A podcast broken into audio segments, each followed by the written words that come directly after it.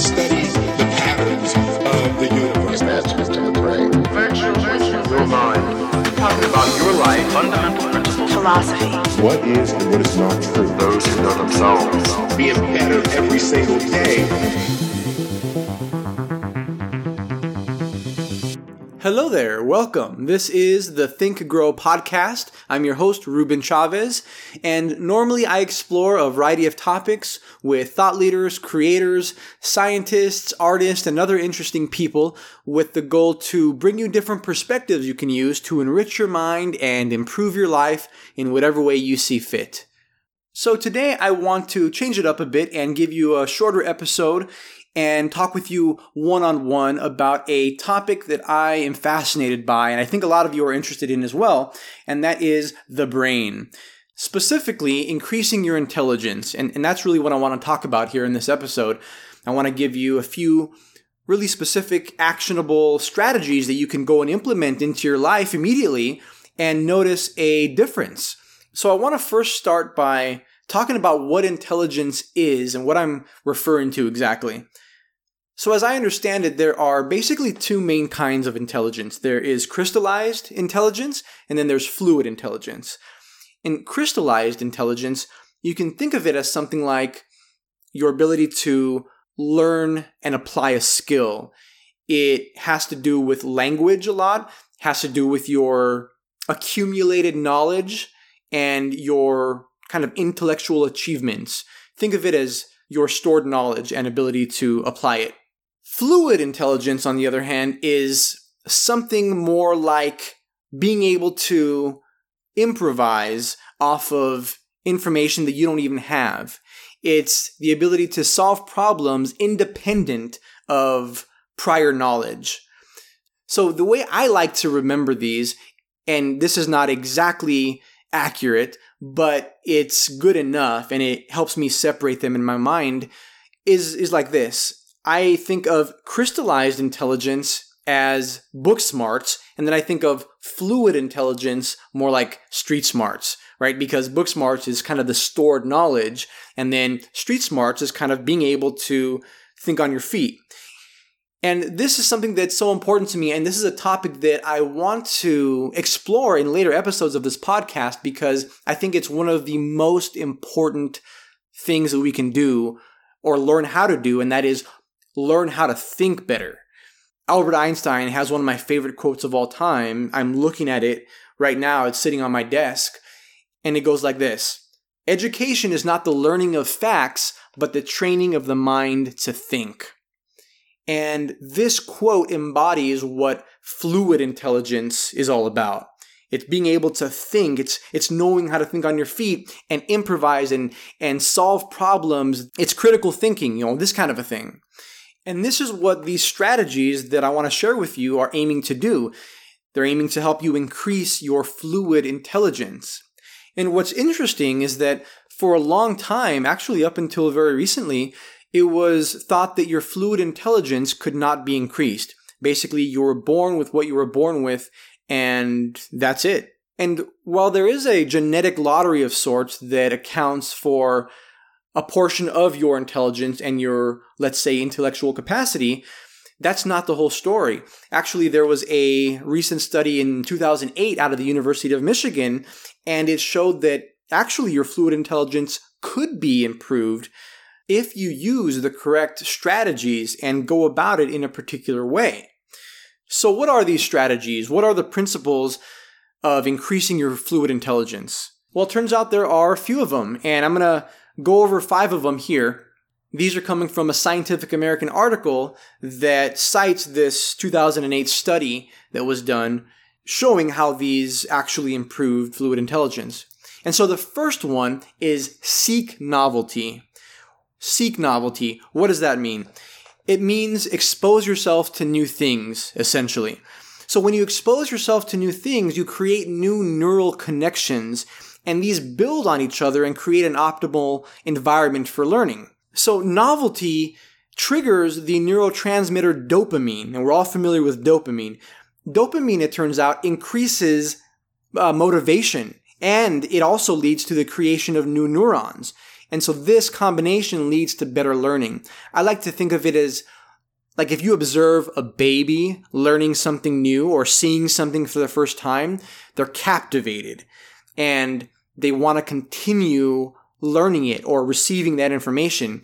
And it's kind of the same thing, if you can relate to this, learning a new subject. Like if you've ever been captivated by a new subject or gone down an internet rabbit hole on YouTube or something, on some kind of new subject that you're just enthralled by, things are happening in your brain that are very conducive to learning. You're creating an optimal learning environment because A, you're motivated to learn it, and B, it's something new, so it's kind of like fertile soil for this new information to take root. At least that's how I like to think of it. So how do you apply this principle? Very simply, you seek out new activities, new experiences, and new information. Explore your curiosity. This is like a permission slip for you to learn new things and kind of give in to your curiosity.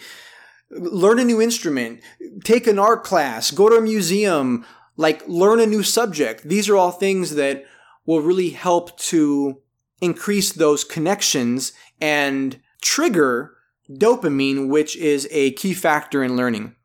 Okay, so the second principle is challenge yourself. Challenge yourself. What does that mean? Well, it means that as you kind of seek out these new novel activities, some of them could start to get easier and more familiar, right? So let's say you take up a new instrument and then you learn how to play it really well. Your brain's not in that learning stage anymore. At some point, it becomes efficient and you're no longer challenging it. So this is one of the principles in increasing your fluid intelligence, and that is that you really have to stay on the edge of competence and incompetence, in a sense. Think of it like this. When you first learned how to drive a car, it was novel, right? Like it was something totally new and different that you had to learn how to do. Had to learn how to put in uh, the clutch if it was a manual, and then shift, and then brake, and then simultaneously be looking around in your rearview mirror at, for cars on all sides of you, right? So there's all these things that you had to figure out how to do, and it was all very conscious. But at some point, you got so good at it that those habits became unconscious, right? And you don't even think about it. Sometimes you probably drive to work on autopilot some days now because your brain eventually got efficient at doing the task. And so, so how do you get around this? Okay, well, this is really how to apply the principle. And that is, as soon as you start to become proficient in something at some particular task or activity, then move on to the next one. You know, seek another novel activity, for example, or adjust the parameters of the activity to where it's more challenging for you. The goal is basically to always be challenged by what you're doing. If you can do it mindlessly, then you're not really maximizing your cognitive capability. And so this keeps your brain constantly making these new connections and creating an optimal environment for future learning. Something that I've been doing recently is doing Rubik's Cubes and other three D puzzles that I can figure out and that I have to come up with solutions to. So those are really, really fun. And also I get new ones all the time, so I can, you know, change it up and always be challenging myself. Okay. What is the third thing you can do to increase your fluid intelligence? It is think creatively. Think creatively. What does that mean exactly? Well, contrary to popular belief, most creative thinking is actually done with both sides of the brain, right? So we always think of the right side of the brain is the creative side and the left side is the more analytical side. Well, it's actually not exactly like that. Both sides of the brain need to work in conjunction with each other for most tasks, even if, even if one side is dominant sometimes. But anyway, creative people think across a wide range of topics and subjects, and, and this is what creative cognition is all about, really. You want to be able to make connections between remote ideas and switch back and forth between conventional and unconventional thinking. And this type of thinking is, is very much tied to critical thinking, which is needed to solve multifaceted real-life problems, right? And so how do you do this? Well, you can start by thinking outside of the box, looking for unconventional sol- solutions in places that you wouldn't normally think of. Um, pay attention to aspects of a problem that you're trying to solve that you would normally ignore, maybe. Um, word problems are a really good exercise for this.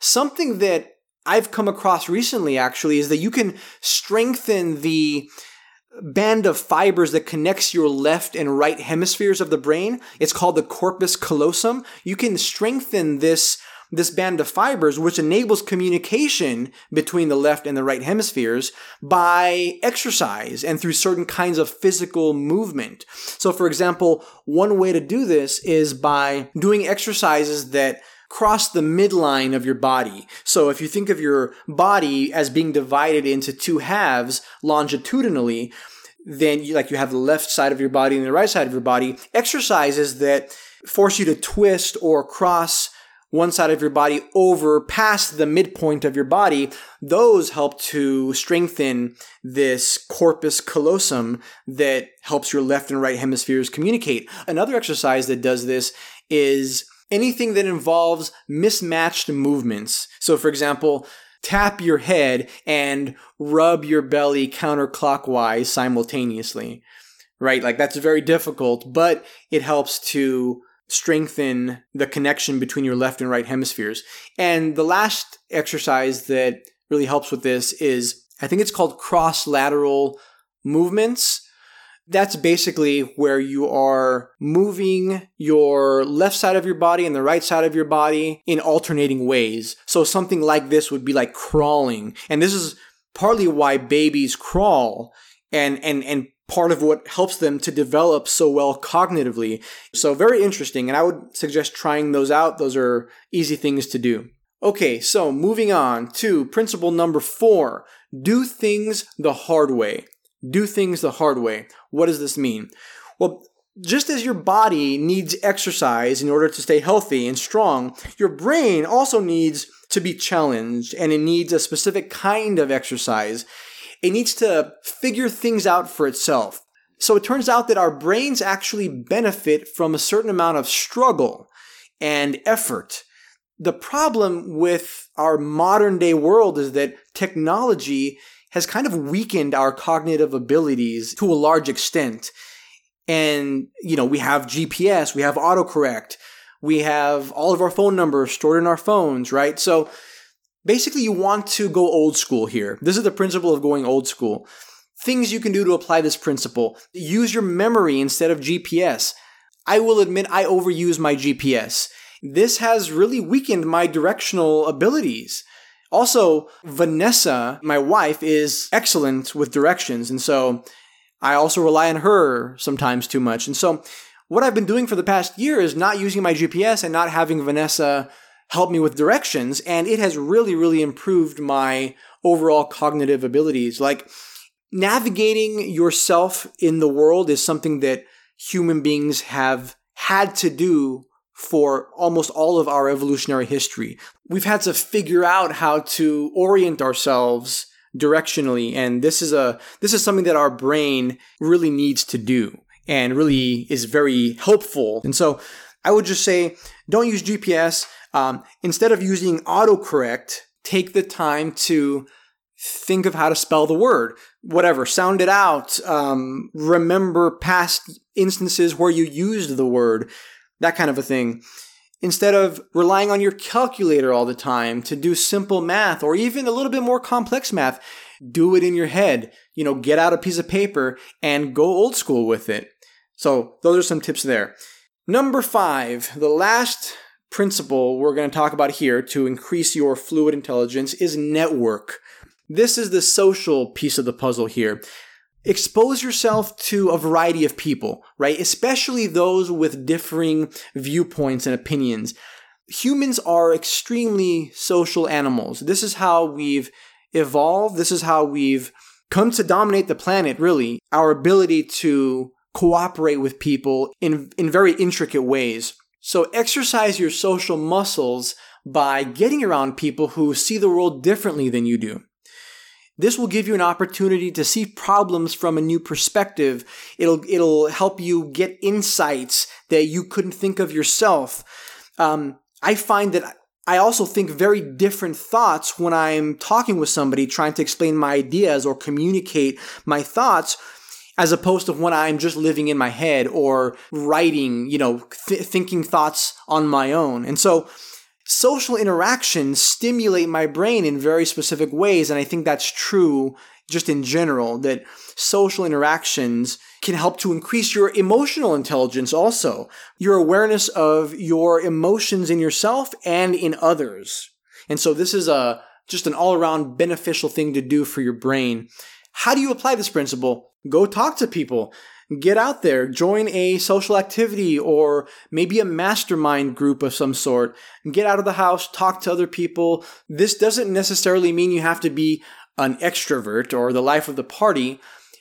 I'm an introvert by nature, and I mean that technically. Like, uh, like psychologically, my profile, my tendencies are introverted. I, I don't gain energy from large groups of people, but But you don't have to necessarily be around large groups of people. You can talk one-on-one with someone. Call a friend, right?